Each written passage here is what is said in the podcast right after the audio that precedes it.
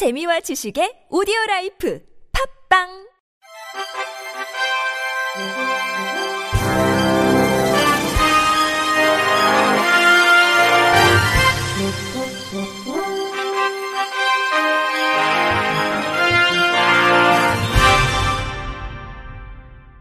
청취자 여러분 안녕하십니까? 유월 십칠일 목요일 케이비아이씨 뉴스입니다. 중증장애인 등 교통약자의 출퇴근을 돕는 착한 셔틀 얼라이언스가 출범했습니다. 일곱 개 기업 기관 대표들은 지난 십오일 성남시 분당구 한국장애인고용공단에서 열린 협약식에 참여해 착한 셔틀 얼라이언스를 통해 전국 중증장애인들의 사회활동 참여 기회를 확대하는 데 힘을 모으기로 했습니다.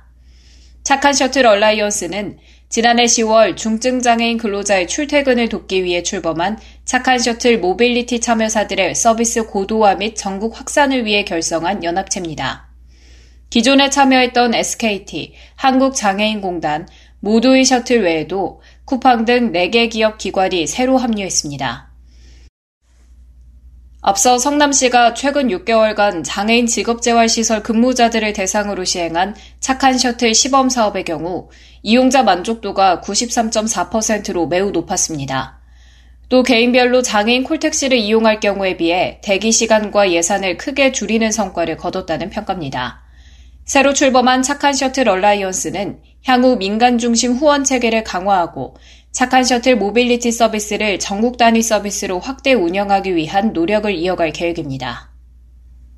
한국장애인단체 총연맹 등 열여섯 개 장애인단체들이 모인 장애인 제도 개선 솔루션이 장애인 콜택시 이용자가 장기간 대기 문제를 해결하기 위해 서울시설공단 장애인 콜택시 운영처에 실효성 있는 방안을 마련할 것을 건의했습니다. 올해 이월 서울시가 발표한 지난해 장애인 콜택시 만족도 조사에 따르면 최우선 개선 항목으로 대기시간 단축을 꼽았습니다. 올해 오월 서울시설공단에서 발표한 장애인 콜택시 종합현황철에 기재된 시간대별 대기시간 현황에 따르면 평균 대기시간은 이십육 점 오 분이지만 이는 실제 탑승까지가 아닌 접수부터 배차까지의 시간으로 실제 대기시간은 한 시간에서 한 시간 삼십 분 사이입니다. 솔루션 관계자는 순번제로만 배차할 경우 가까운 거리에 차량이 있음에도 연결이 되지 않아 공차 운행이 늘어나는 단점이 있다면서 순번제가 가지는 단점을 보완하려면 거리값을 함께 측정함으로써 이용자에게 근거리 차량을 배차할 수 있도록 순번제와 거리제가 혼용돼야 한다고 설명했습니다. 이어 시간대별 이용 추이를 분석해 출퇴근 시간과 낮 시간을 명확히 구분하고 혼잡한 시간에 집중적으로 배차할 수 있도록 차량 증차가 반드시 이뤄져야 한다고 강조했습니다. 국회 보건복지위원회가 휠체어 이용자를 위해 높이 조절이 가능한 발언대를 설치하고 회의장 문턱을 모두 제거했습니다. 그동안 상임위원회 회의장 발언대는 높이 조절이 불가능해 휠체어를 이용하는 경우 발언대 사용이 어려웠으며 전체 회의장과 소회의실 출입구엔 문턱이 있었습니다. 또 인터넷 의사중계 시 실시간 자막 서비스가 국회 본회의에만 제공돼 상임위원회 회의의 경우 청각장애인이 인터넷 의사중계 서비스를 통해 정확한 정보를 획득하는 것이 쉽지 않았습니다. 이에 따라 국회 보건복지위원회는 국회 사무처의 요청에 사용자에 따라 높이 조절이 가능한 발언대를 설치하고 상임위원회 회의장의 문턱을 모두 제거했습니다. 또 보건복지위원회 전체 회의 인터넷 의사중계 시 청각장애인을 위한 속기 자막을 실시간으로 제공하는 시범 서비스를 준비하는 것으로 알려졌습니다. 김민석 보건복지위원장은 이번 환경개선 사업은 장애물 없는 국회 조성을 위한 작지만 의미 있는 한 걸음이라고 생각한다며 앞으로도 국회를 이용하고 바라보는 국민 모두가 장애물 없는 평등하고 편안한 국회라 느낄 수 있도록 세심하게 살펴나가도록 하겠다고 말했습니다. 문화날개 장애인 자립생활센터가 오는 삼십일 오후 두 시 이룸센터에서 중증장애인의 건강권 확보를 위한 정책 제안 토론회를 개최합니다.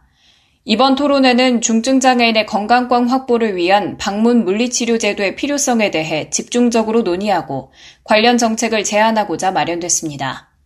나사렛대학교 우주영 교수가 좌장을 맡아 진행하는 이번 토론회는 일부에서는 나사렛대학교 물리치료학과 이창렬 교수가 중증장애인 건강권 확보를 위한 방문 물리치료 제도의 필요성에 대해 주제문을 발표합니다. 이 부는 행복복지재단 박덕경 이사장, 대한물리치료사협회 심재명 정책이사, 성동 느티나무 장애인 자립생활센터 고관철 센터장, 문화날개 아이엘센터 송은일 센터장이 토론자로 나서 의견을 제시합니다. 토론회는 코로나십구 방역수칙을 철저히 준수해 청중 없이 온라인으로 진행되며 영상은 문화날개 아이엘센터 누리집과 유튜브 채널을 통해 시청할 수 있습니다.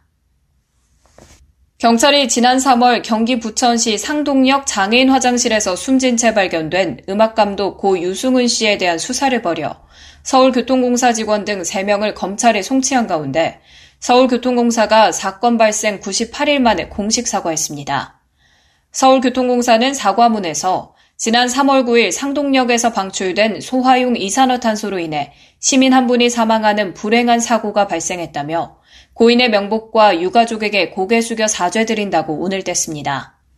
이어 사고 후 약 삼 개월 동안 경찰 조사가 진행돼 유월 십오일자로 사건이 검찰에 송치됐다며 앞으로도 이어질 검찰 조사에도 성실히 임하고 법의 판단에 따라 책임자에겐 합당한 조치를 취하겠다고 설명했습니다. 서울교통공사는 또 일에서 팔호선 전 역사 장애인 화장실 모션감지센터 설치, 전기기능실 청정소화제 교체, 절연시설 보강 등을 사고 예방 시스템으로 강화하겠다고 덧붙였습니다. 경기 부천에서 산책을 하겠다고 나선 육십 대 지적장애인이 사흘째 행방이 묘연해 경찰이 공개 수사로 전환했습니다. 부천 원미경찰서에 따르면 지난 십사일 부천시 소사로에 거주하는 예순네 살 김호선 씨가 실종됐다는 신고가 접수됐습니다. 신고자인 김 씨 여동생은 경찰에서 지난 십삼일 오전 일곱시 사십분 산책을 나간 뒤 귀가하지 않아 일일이에 신고했다고 진술했습니다. 김호선 씨는 백색 스포츠형 머리에 키 백칠십 센티미터, 몸무게 오십오 킬로그램의 마른 체격으로 실종 당시 등산 모자와 빨간색 티셔츠, 남색 반바지를 입고 있는 것으로 알려졌습니다. 경찰 관계자는 씨씨티비를 통해 확인해 본 결과 김 씨가 부천 원종동에서 최초로 목격된 이후 행방이 묘연한 상태라며 김 씨를 목격한 시민은 경찰에 신고해달라고 당부했습니다. 끝으로 날씨입니다. 금요일인 내일은 전국 대부분 지역에서 약한 비가 내리겠습니다. 전국이 북쪽을 지나는 기압골의 영향을 받은 뒤에 차차 벗어나면서 전국이 대체로 흐리고 약한 비가 예상됩니다. 예상 강수량은 오 밀리미터 내외입니다. 비가 내리는 지역은 가시거리가 짧고 도로가 미끄러울 수 있어서 교통안전에 유의하셔야겠습니다. 미세먼지와 초미세먼지 농도는 전국이 좋음에서 보통 단계 보이겠고요. 아침 최저기온은 서울이 십팔도, 강릉 이십도, 대구 십구도, 광주 이십도를 보이겠고 낮 최고기온은 서울 이십사도, 강릉 이십팔도, 대구 이십칠도, 전주 이십오도 보이겠습니다. 날씨였습니다. 이상으로 유월 십칠일 목요일 케이비아이씨 뉴스를 마칩니다. 지금까지 제작의 이창훈, 진행의 최유선이었습니다. 고맙습니다. 케이비아이씨